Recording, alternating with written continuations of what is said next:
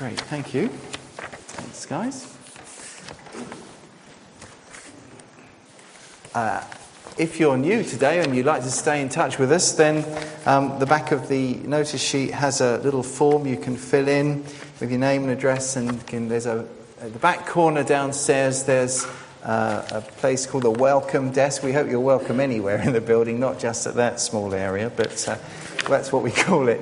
And uh, you can hand that in there, and we'll be in touch with you if you'd like us to be. We're uh, looking uh, over the summer into the life story of Abraham. It's a biography uh, of one of God's great heroes of faith. He's uh, at the heart of several world religions. He was an amazing man, and we have the story all about him in the book of, Bi- uh, book of Genesis in the Bible. He's a man who, who finds himself drawn into this relationship with God. He literally, as uh, Sim was reminding us, travels with God. He begins this amazing journey uh, in response to God's revelation, God's word to him. He leaves the place he's at and he goes off in towards the land of Canaan. Why? Because God has made these promises to him. God has said to him, Abraham, I've got something for you. I want you to be part of my purposes. And Abraham says yes and, and goes off. And on the way, as we've been seeing, he learns what it means to be on a journey with God. Actually, that that can be quite a challenge. He has this challenge to live with a, a different set of values, different set of priorities to the way things used to be and the way things are in all the people around him. He blows it big time, several times, in fact. He wanders off into Egypt. He's been told, to go to Canaan, and almost as soon as he gets started, he heads off in a different direction down to Egypt because of a famine. And we saw he gets himself into a bit of a scrape there. He gets back on track. He learns to make decisions God's way.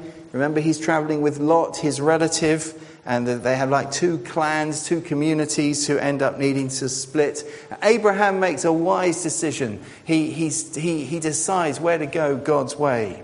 Lot chooses the wrong way, but Abraham blesses Lot. Abraham blesses him. He rescues him. He gets involved in a limited way, and God uh, blesses him as he remain, retains his loyalty to God, yet at the same time is blessing others.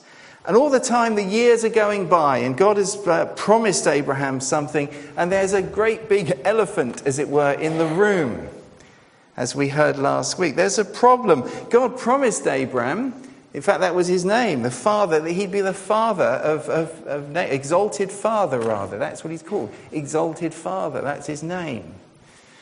But he hasn't had any children, as we heard last week. So that's a bit of a problem, isn't it? He's been told that God's great purposes for him include his descendants being amazing. And he hasn't even got a son or a daughter yet. And time's going by. And, and, and, and there's this problem, and we heard about it last week. The crisis boils over for Abraham.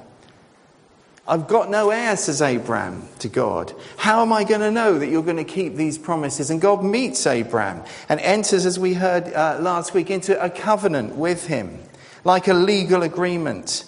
Except everything is all on God's side. God is the one. You remember, He walks through these two uh, halves of animal sacrifice. If you missed last week's message and you wonder what on earth I'm talking about, well, hit it online and, and, and download it because it was a great message and really helpful in understanding how God's commitment to Abraham, how God's commitment to his people is all on God's side.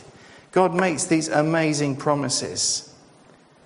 And we saw that in Genesis 15. And it says something very important in the middle of Genesis 15. It says, Abraham believed the Lord and he credited it to him as righteousness. What that means is Abraham takes on board what God says. Abraham becomes a believer. He puts his faith, he puts his life, he responds to God and says, Yeah, Lord, I'm going to believe that. It's for me. And the New Testament says that when we become believers, the same thing happens. We believe God. We believe what he says about Jesus, about who Jesus is, about what Jesus has done, about the new life that God offers to us in Jesus, about the forgiveness that we can have. And how we can be part of God's great purposes as we connect with Jesus. And, and, and, at the point, that point, we say, Yes, God, I believe that. I want to take that on board into my life. We're in the same place that Abraham was, Abraham was, rather. And we read about that in the book of Romans. And before we look at Genesis, if you were there, uh, haha, got caught you out. It's Romans chapter 4. If you'd like to just turn briefly, it's on page 1131 might come up on the screen, I don't know. Uh, but if it's uh, 1131 in the church Bible, this is what um, the New Testament says about what Abraham did. It's in, uh, sorry, 1132, verse uh, 22.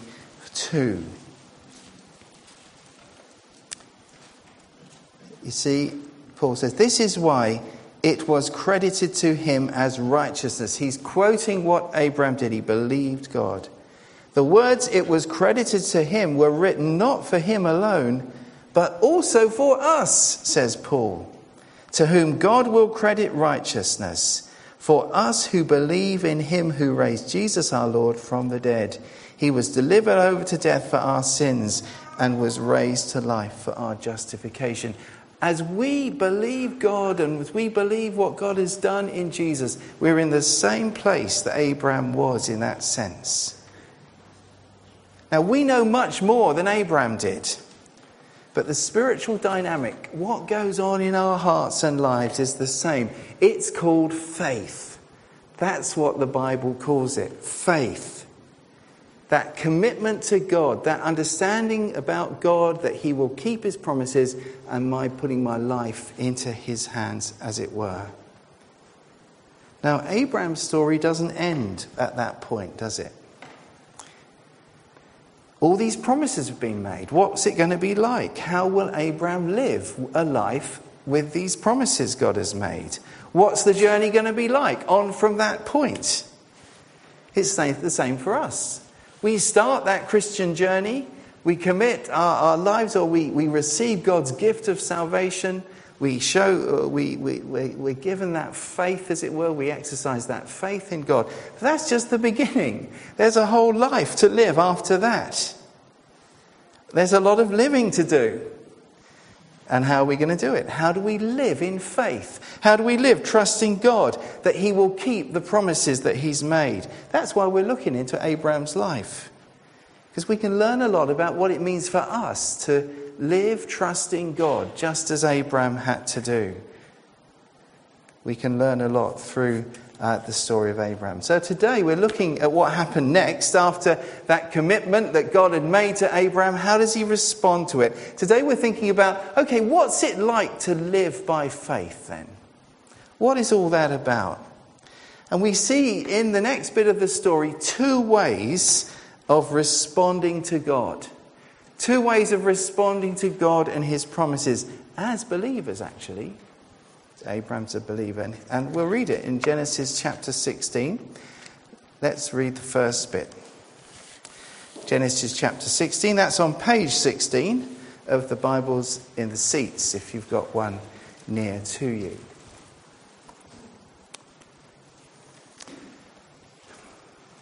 Now, Sarai, Abraham's wife, had borne him no children, but she had an Egyptian maidservant, that's a slave girl named Hagar. So she said to Abram, The Lord has kept me from having children. Go sleep with my maidservant, slave girl. Perhaps I can build a family through her.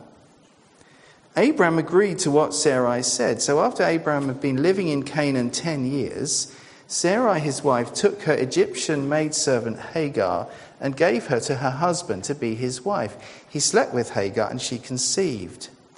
When she knew she was pregnant, she began to despise her mistress. Then Sarai said to Abram, You are responsible for the wrong I am suffering. I put my servant in your arms, and now that she knows she is pregnant, she despises me. May the Lord judge between you and me. Your servant is in your hands, Abram said. Do, uh, do with her whatever you think best. Then Sarai ill treated Hagar, so she fled from her one kind of response. I'm calling this hybrid faith. Hybrid faith. Anyone, anyone got a hybrid car? No one in the church got a hybrid car or is prepared to admit it. Sorry, for you petrol heads, that's. Uh, you know what a hybrid car is, don't you? A car that is a mixture of petrol or diesel and electricity. It's not one thing or the other. It runs on electricity, but when the electricity is a bit low, then the, the engine takes over and charges up the batteries. Well, this is kind of about hybrid faith. Here is Abraham and Sarai, his wife, responding in that way. What are they doing? Well, God's made these promises. It's taken a bit of time, so we'll help God out a bit. It's kind of faith, but, well, we're going to kind of speed it along. They've seen God's work in their lives. Uh, Abraham's had these promises, these reassurances, but he's in his 80s. Sarai's not had a child. And she comes up with this idea. And it's perfectly understandable. It was the culture at the time. It wasn't an unusual thing. It wasn't a particularly devious kind of surrogate type of, uh, of, of business. It was something that was quite common. That's what the peoples around would do.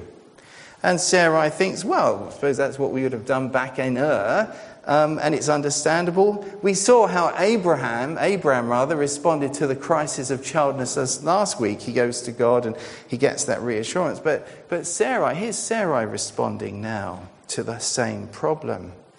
Interesting that she says, maybe I can build a family through this slave girl I'm going to, uh, I'm going to give my husband to sleep with, like a surrogate mother.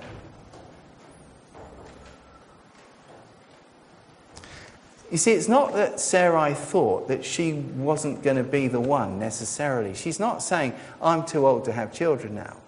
She's saying, actually, God's not done it the way I thought He would, so I think we should help Him out and do something ourselves. That's what she's saying, isn't, isn't it? That's exactly it.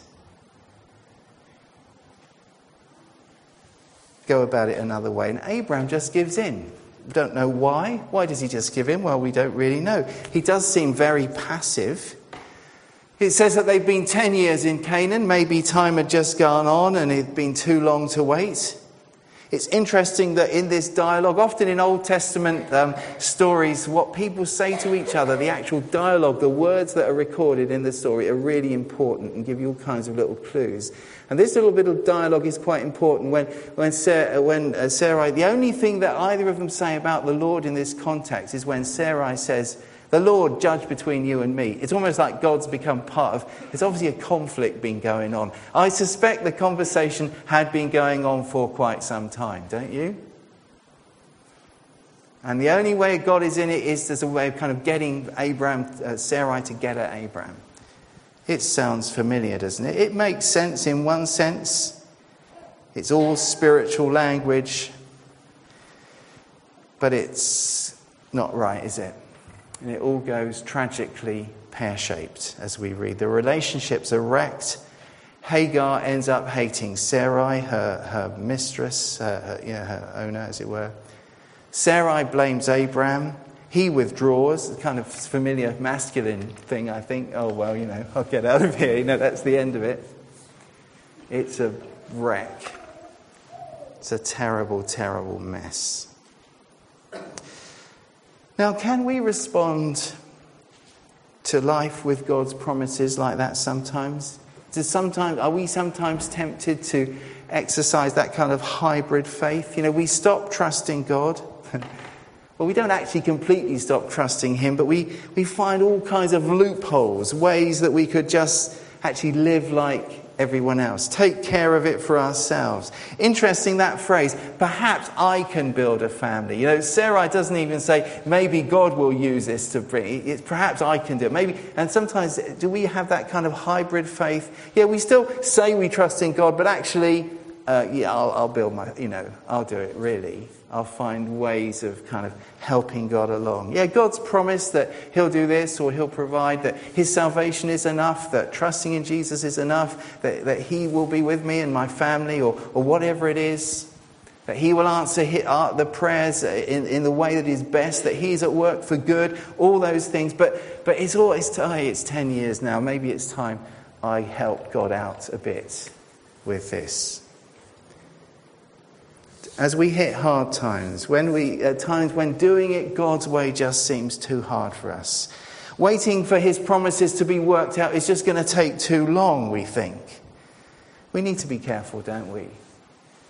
We need to ask ourselves how seriously am I going to take God's promises? Can I trust Him? Or can't I? Will we pray?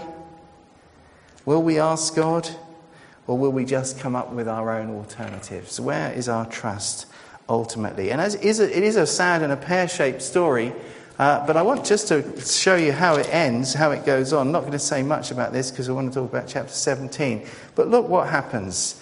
We left, where did we leave it? Hagar running away from Sarai, who was giving her such a hard time. What does God think about this? How does God treat the mess that we get ourselves into? Verse 7 The angel of the Lord found Hagar near a spring in the desert. It was the spring that is beside the road to Shur. And he said, Hagar, servant of Sarai, where have you come from and where are you going? I'm running away from my mistress Sarai, she answered. Then the angel of the Lord told her, Go back to your mistress and submit to her. The angel added, I will so increase your descendants that they will be too numerous to count. The angel of the Lord also said to her, You are now with child, and you will have a son. You shall name him Ishmael, for the Lord has heard of your misery. He will be a wild donkey of a man. Actually, that is um, a compliment in the culture. You know, you say you're a wild donkey, you think, oh, that's a bit of a. It, it's not, it's a compliment. It's about strength and, and freedom and, you know, not, not being tameable kind of thing. Uh, his hand will be against everyone. That might not be such a compliment. And everyone's hand against him. And he will live in hostility towards all his brothers. She gave this name to the Lord who spoke to her You are the God who sees me. For she said, I have now seen the one who sees me. That is why the well was called Beer Lahai Roi. It is still there between Kadesh and Bered. So Hagar bore Abram a son, and Abram gave the name Ishmael to the son as she had born. Abram was 86 years old when Hagar bore him Ishmael. Now, we'll come back to Hagar later in a couple of weeks' time and, and, learn more about Hagar and Ishmael and so on. But just to note, verses 7 to 15 is actually, they're verses that are full of hope. And I, I feel really sorry for Hagar. She, she was kind of caught up in the middle of all this. And for Abraham and Sarai, their mistakes weren't the end of it. God meets Hagar, God rescues her, she goes back. God enables her and them to face the consequences of their hybrid faith. There is often consequences when we go our own way, when we go against what God wants. And the answer is not just to bury them or to run away, but to know God's help in, in working His grace as we, as we work with the mess that is often left in our lives. And life goes on in this family for another 13 years. Maybe Abraham and Sarai, uh, Hagar obviously tells them what she's experienced. She's welcomed back in. Abraham seems happy, uh, and, and, even Sarai seems happy for the child to be there. Maybe they think, well, God's, that's, God's met his promise in that way. We don't really know. Maybe they think, they think that's all there is to it. They're about to find out that it isn't, that God has some other things in store for them, more than they could ask or imagine, as the New Testament might put it. Let's read on, see what happens next in the story. Genesis chapter 17, page 16. When Abraham was 99 years old, the Lord appeared to him and said, I am God Almighty.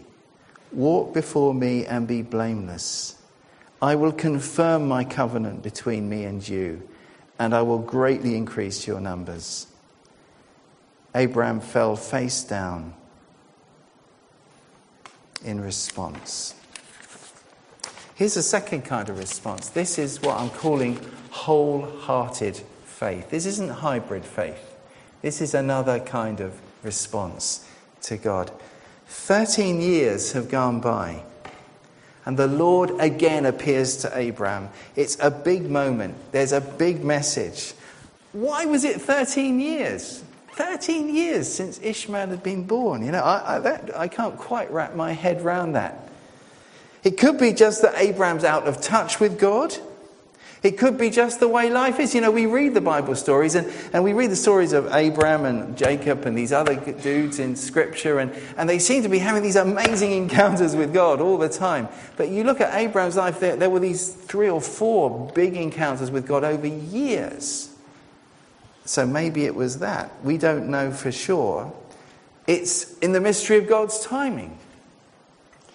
But certainly it is now, at 99, 13 years later, entirely ridiculous, completely stupid, totally impossible for even Abraham to produce a son, I suspect, let alone Sarai. That's uh, the mystery of God's timing. Maybe that's the point. I'll let you think about that. There's a lot of waiting in the story of Abraham. And you know, I don't know whether you found this. Sorry if you're young, you're not going to like this, but there can be quite a lot of waiting in the journey of faith with God. You know, His timing is kind of not quite like ours. And maybe it's to do with our culture. There was a, a Japanese, uh, Japanese, uh, I can't, I've not read the book, so I shouldn't recommend it, and I won't recommend it, but the title is great. The title is called uh, the three mile an hour God or the two and a half a mile an hour God. It's written by a, a, a priest who was in uh, Bangladesh and he noticed that everything in the culture goes on at two miles an hour. You know, walking about the speed of an ox cart kind of thing. And he wrote this book observing that, you know, God in his purpose, he's, he's often working at the two mile an hour kind of speed rather than what we have customarily come to expect in our culture. There can be a lot of way. We wait for many things. Ultimately, of course, as believers, we wait our full salvation. We wait, await the day, as Romans 8 says, when, when we'll be revealed, well, everything will be changed. Well, the whole of the universe will be put right. Well, they'll, you know, well, we'll be completely healed of absolutely everything. We wait that day when we see Jesus. It's, uh, uh and Romans 8 says we groan the creation groans. So there's a sense in which we're, we're waiting for full salvation. But sometimes there are other things we, in God's wisdom, we have to wait for. We sometimes wait for prayers to be answered. We sometimes wait to see how these promises that, that, that God has made to us can possibly be worked out. How long is the cry of our hearts? We sang the song on no, we didn't. No, was sang a different one. But uh, there's a song, on Wednesday we were thinking about God moving in power. How long we cry, God. The Bible is, has got prayers in it like that. How long, God, till you do this or do that? As we face choices, are we going to trust God or not? And God appears to Abraham and invites Abraham, but not just Abraham, his entire household, his entire clan to respond to God in obedience, in loyalty, in trust, in wholehearted faith. And the first three verses we read, uh, a bit like if you read an academic paper sometimes, you know, there's an abstract at the top, you know, it summarizes what the whole thing's about, and then you read all the rest of it. It's a long time since I read one, but I understand that's still the case. Perhaps I should read them more often. Um, well, the first three verses are like the abstract. It's like what describes the rest. And look at it in a bit of detail. It starts with God and his identity, who God is. God says, I am God Almighty. The first appearance of that name, it has the idea of stability. When the Old Testament talks about God the rock, that's the word in the Hebrew that's behind it. God's stable, strong, uh, utterly trustworthy. I am God Almighty. It's a name that appears in Genesis, particularly in the story of Jacob, particularly at times when everything looks utterly and completely hopeless.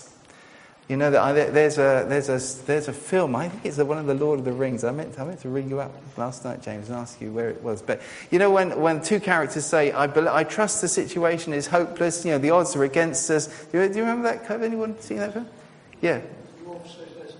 Okay, give me, yeah, anyway, it's in that thing. It, it's like that. The situation's hopeless. We're, we're, we're finished. There's no, no way forward. At that point, God's name, Almighty, kind of kicks in, as it were, in Genesis, in the story of Jacob and in other places too.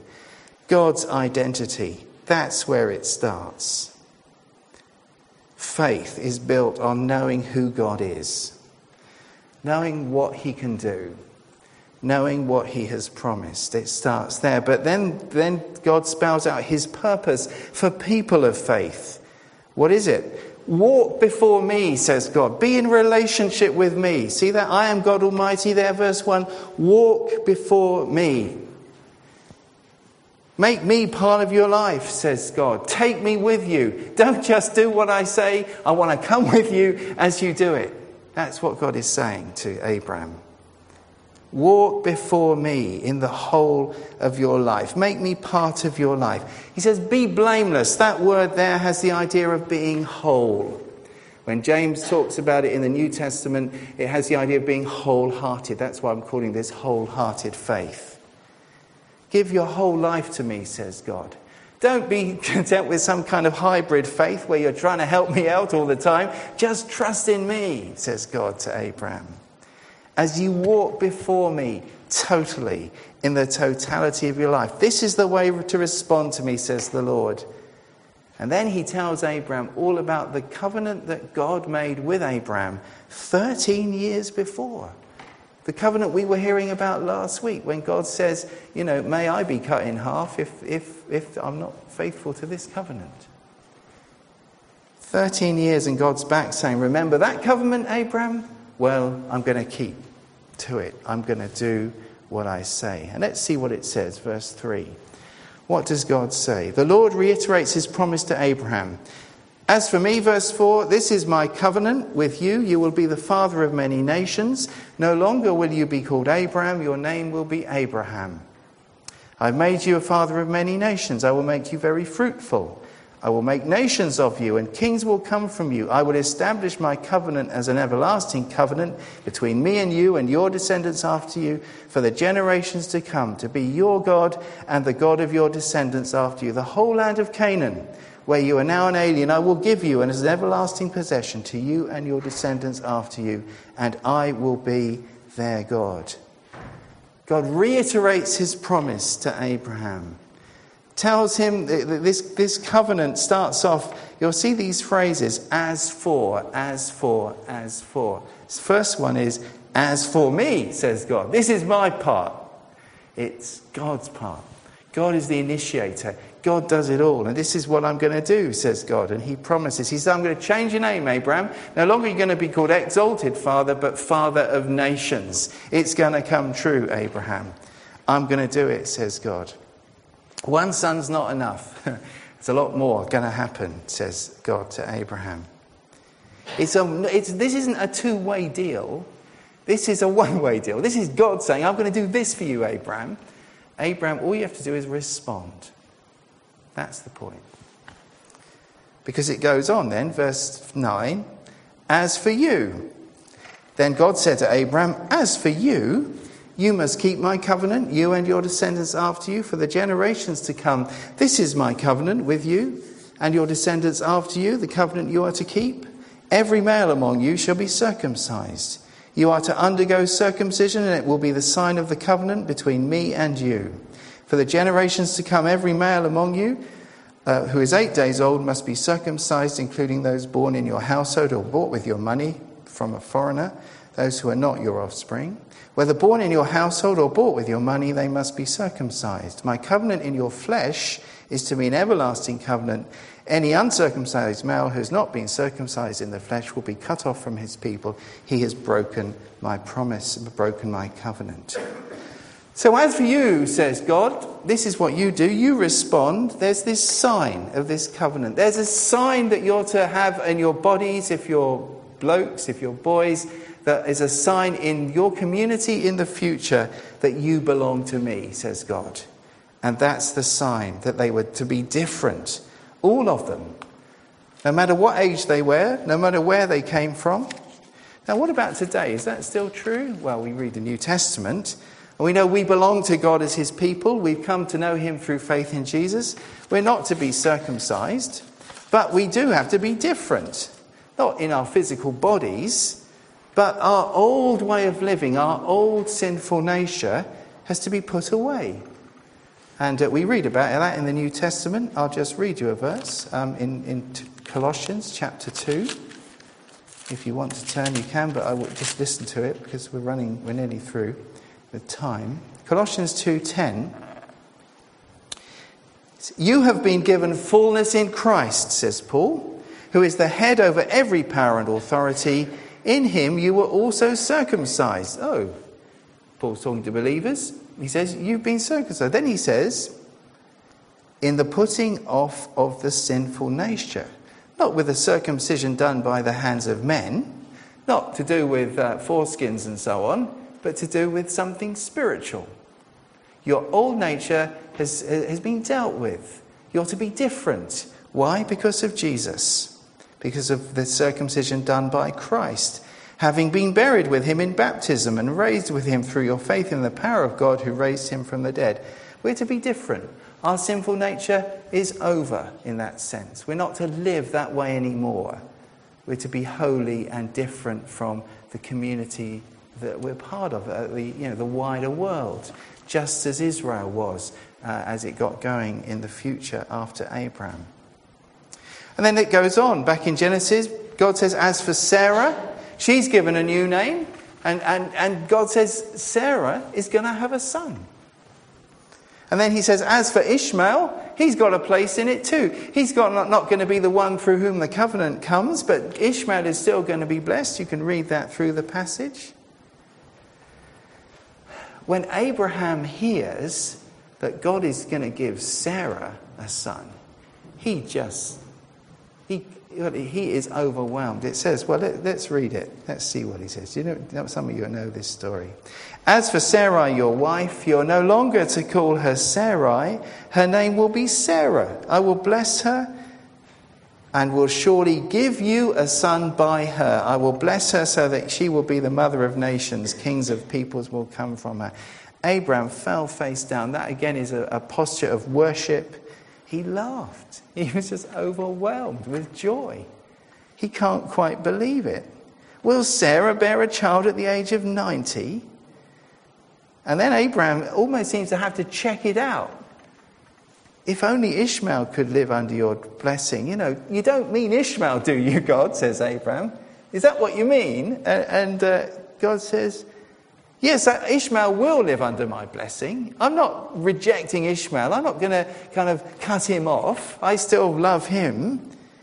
But your wife Sarah will bear you a son, and you're going to call him Isaac. And Isaac means laughter and I would establish my covenant with him, it says, as an everlasting covenant. Amazing. Amazing. In God's time, he comes to Abraham, he says, Right now, it's going to happen. It's going to happen.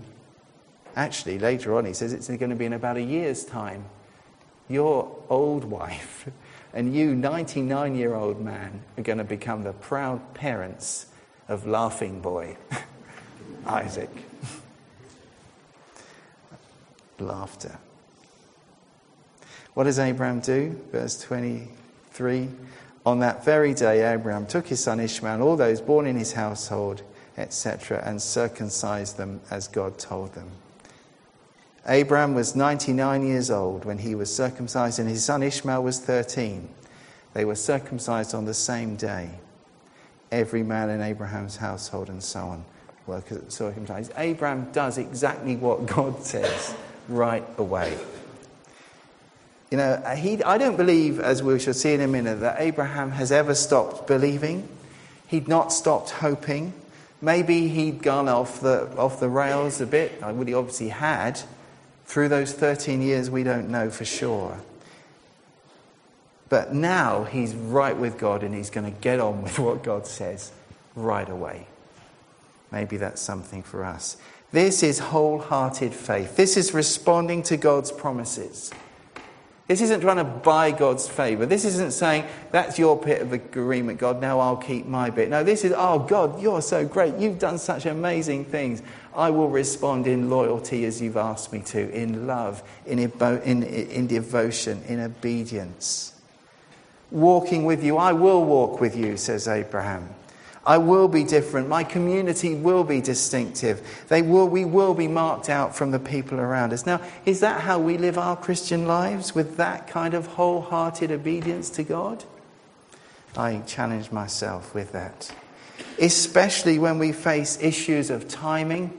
Whew of disappointments, of confusion about what might be going on? Are we going to trust God and His promises then, even when it's impossible to see how it can possibly be worked out?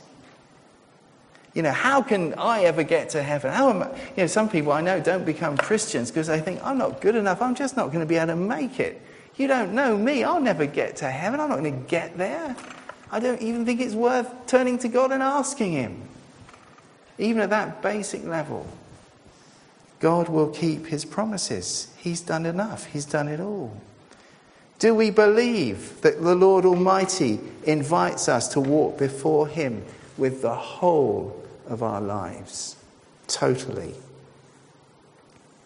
Will we live trusting, hoping, believing, especially when we've no idea how or when we'll see those promises finally fulfilled? Let's get rid of hybrid faith. Hybrid cars are fine, I'm sure. Don't get rid of them. but hybrid faith is not what God wants from us.